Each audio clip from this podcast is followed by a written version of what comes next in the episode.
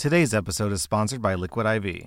I work out every week, so it's important to stay hydrated. Plus, on top of working out, I've got a three year old whose favorite after meal activity is to run laps, like the little psychopath that she is. Clearly, I need all the hydration I can get. That's why I like to use Liquid IV for my workouts and just for my daily drinking. Liquid IV hydrates you with benefits like electrolytes, essential vitamins, and clinically tested nutrients. With three times the electrolytes of leading sports drinks, plus eight vitamins and nutrients in a single stick, it's clear why Liquid IV is the number one powdered hydration brand in America. And I mean, yeah, vitamins and electrolytes are nice and all, but what about taste? They've got white peach, green grape, raspberry melon, and my favorite, lemon lime. Tastes great to me. Turn your ordinary water into extraordinary hydration with Liquid IV. Get 20% off your first order of Liquid IV when you go to liquidiv.com and use code R slash at checkout. That's 20% off your first order when you shop Better Hydration today using promo code R slash at liquidiv.com.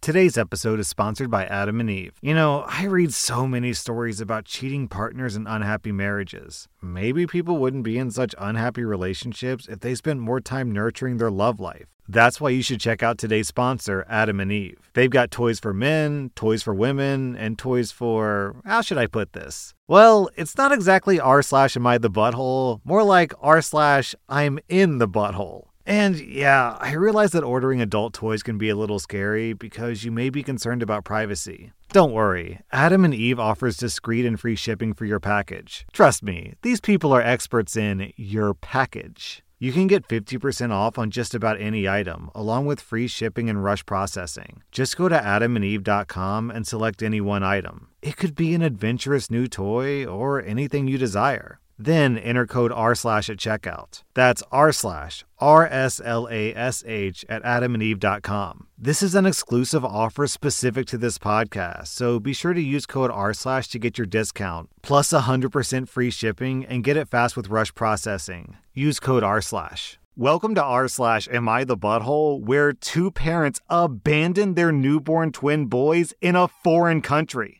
Am I the butthole for laughing in my biological parents' face when they told us that leaving us was the hardest decision they've made? Our family has an interesting story. My mother's side of the family and my father's side of the family have two marriages between the families. One of those marriages is my biological parents. The other is my biological mom's brother and my biological dad's sister. Okay, this is kind of complicated. So, just for clarity, we have a brother sister pair and then a second brother sister pair, and the two brother sister pairs married each other. My mom, Linda, and my dad, Chris, actually met at my uncle's and aunt's engagement dinner when both of them were 16. My parents are still complete wrecks. My dad has always been the troubled one in the family who would have problems with school or work, and my mom has had addiction issues since she was 14. When they met and started to have a relationship, both sides of the family tried to break them up. They even sent them to different countries. However, they stole $50,000 from their families and managed to come together and then ran away when they were 19. They got married in a third world country, and when they were 21 years old, they had me, a 25 year old boy, and my twin brother. They thought that we were dead weights, so they left us in the hospital and went to another country. Luckily, they checked into the hospital with their passports, so the hospital reached out to the embassy. Then the embassy found my grandparents and they brought us back home, and we've been raised by our uncle and aunt ever since. Me and my twin brother call my aunt and my uncle mom and dad. My parents were charged with child abandonment, but after 10 years of being MIA, the charges were dropped and our families also didn't try to look for them. Two years ago, my biological parents just randomly showed up. Turns out they finished their education, have stable jobs in the country, started to get mental health treatments, and they've been sober for nine years and have basically pulled themselves together. For the first six months after that, my biological parents only met their parents in public places, but after that, they were allowed into our houses. A year later, when me and my twin brother were 24, our biological parents were finally allowed to meet us. Me and my twin brothers started to have a relationship with them, and we're somewhat cordial right now. Last week, the topic of our abandonment came up, and our biological mother, Linda, told us that it was the hardest choice they've ever made. I started to laugh uncontrollably after that. And when they asked, I told them they had multiple chances to come back, but they didn't. And our families were right not to trust them, and we would always have our eyes watching them, and they should just accept that at this stage. Linda started to cry, and they left after that. All of my family, except for my brother, think that I'm being too cruel and I should apologize, but I think they need to hear the unfiltered truth.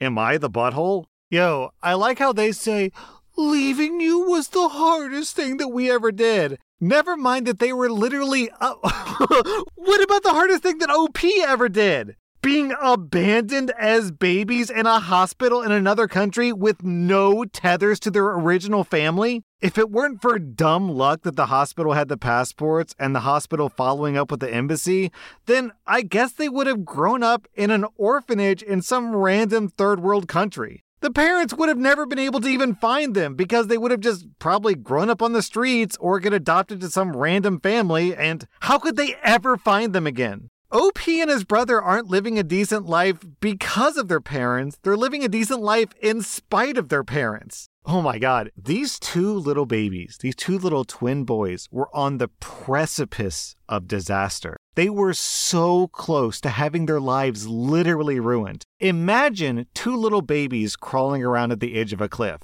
If they crawl to the left, they fall to their doom. If they crawl to the right, they live on. That's a pretty accurate description of what these parents did. Man, and then they get upset at you and cry and say that you're being so cruel. Guys, this is why I don't like to give out 5 out of 5 butthole scores. I have to save them for scum, absolute subhuman scum like these people. They didn't leave their babies with their family. They didn't even take the time to send their family an email, not even a phone call saying, Hey, by the way, we just gave birth to two little boys. We're not going to take care of them. It'd be great if you do, but you know, we don't really care because we're irresponsible douchebags. So if you want to pick them up, they're in such and such hospital in Thailand or whatever. See ya. Peace out. Oh, man. Not only are your parents the butthole in this story, but in my opinion, they literally deserve to be in jail. OP, you get 0 out of 5 buttholes. I'm giving your parents 5 out of 5 buttholes. Easiest 5 out of 5 butthole score in my life. If anyone in the comments disagree, I will fight you on it. Am I the butthole for leaving menstrual pads in a visible place in the bathroom? Me, my husband, and my husband's friend are currently on vacation, sharing a rented apartment with just one bathroom. Yesterday, I got my period and brought some pads. I left them on the bathroom counter in a semi sheer bag where they weren't even visible. However, my husband thought this was inappropriate and could make his friend uncomfortable, knowing that someone in the apartment is bleeding. I argue that menstruation is a natural process and shouldn't be considered gross or dirty. Women shouldn't be ashamed or stigmatized because of it, as this has historically caused women to suffer. My husband didn't respond, but I'm still wondering if I was in the wrong for leaving the pads this way. OP, don't you know that when the time of your moon blood comes, you're supposed to retreat to the special woman hut where you won't corrupt other men with your unclean touch? I'm giving you. for leaving clean menstrual pads still in their packaging inside of another bag. I'm giving you 10 out of 5 buttholes. You literally deserve to be burned at the stake, you witch. Am I the butthole for giving my son non vegan food behind my wife's back? I'm a 32 year old man and my wife is 33. We've been married for eight years and have a 12 year old son together. About six years ago, my wife decided to go vegan. She was sent the documentary Dominion by a vegan friend of hers, and ever since has said that non vegan food is revolting and refuses to eat it. After a long conversation, I agreed to go vegetarian and be vegan in the house and around her, which she was happy with. She also decided our son should be vegan, which, after seeing a dietitian, I also agree with. We've all been fine with this arrangement until a few months ago when I began finding wrappers from non vegan candy and even hamburgers from McDonald's in my son's school bag, which he had been buying with chore money. I had a conversation with my son, and he confessed that he felt lonely and excluded eating vegan around his friends, and they always had much better candy than he did, and it wasn't fair. I decided that I didn't want him spending his pocket money on snacks and throwing out the vegan snacks that we actually brought him instead of buying games. It made no sense, but I also know the way my wife feels about non vegan products. So I began buying my son what he wanted on our way to football practice instead. Long story short, my wife recently found out what's been going on and completely flipped out. She called me an animal abuse enabler and a few other names and said that I was corrupting our son. Now she's not speaking to me. Our son panicked and told her that I bought the snacks for him and he didn't know they weren't vegan. I don't blame him for that. He just doesn't want to be in trouble with mom. Am I the butthole here? OP, I am going to give you a very tiny butthole score of like 0.5 out of 5 buttholes because I believe parents should make parenting decisions together. So, the correct thing to do would have been to talk to your wife about what your son was doing and come to an agreement as parents. Now, that doesn't mean that your wife doesn't deserve a butthole score because she's being completely overbearing. The dynamic that you're describing sounds less like a family and more like a dictatorship run by your vegan wife. Your son is 12. That's definitely old enough that he can start making his own choices. If he wants to eat meat at that age, then I think that's his decision. The correct response is to sit down with your son and have a conversation with him about what he really wants and the consequences of those decisions. Not going on some insane, angry guilt trip rant that your son isn't making the same moral choices that you are. So I'm giving your wife 2.5 out of 5 buttholes for being completely overbearing. Your son gets 0 out of 5 buttholes. He's just a normal 12 year old. Am I the butthole for telling my husband that I won't be the one who tells our kids how he died? I'm a 27 year old woman and my husband is 29. I've been married for seven years, and I don't have any issues with respecting each other's boundaries. This past weekend, my husband completely disregarded me, and I can't get it out of my head, so I have to know if I was in the wrong. For some context, I was the sober driver for a group of friends and siblings, and we'd been out at a bar drinking. We all had a great time and went home. At this point, I was the only sober person by a long shot. My husband suggested that we go join the neighbors, which was a group of middle aged women who were partying.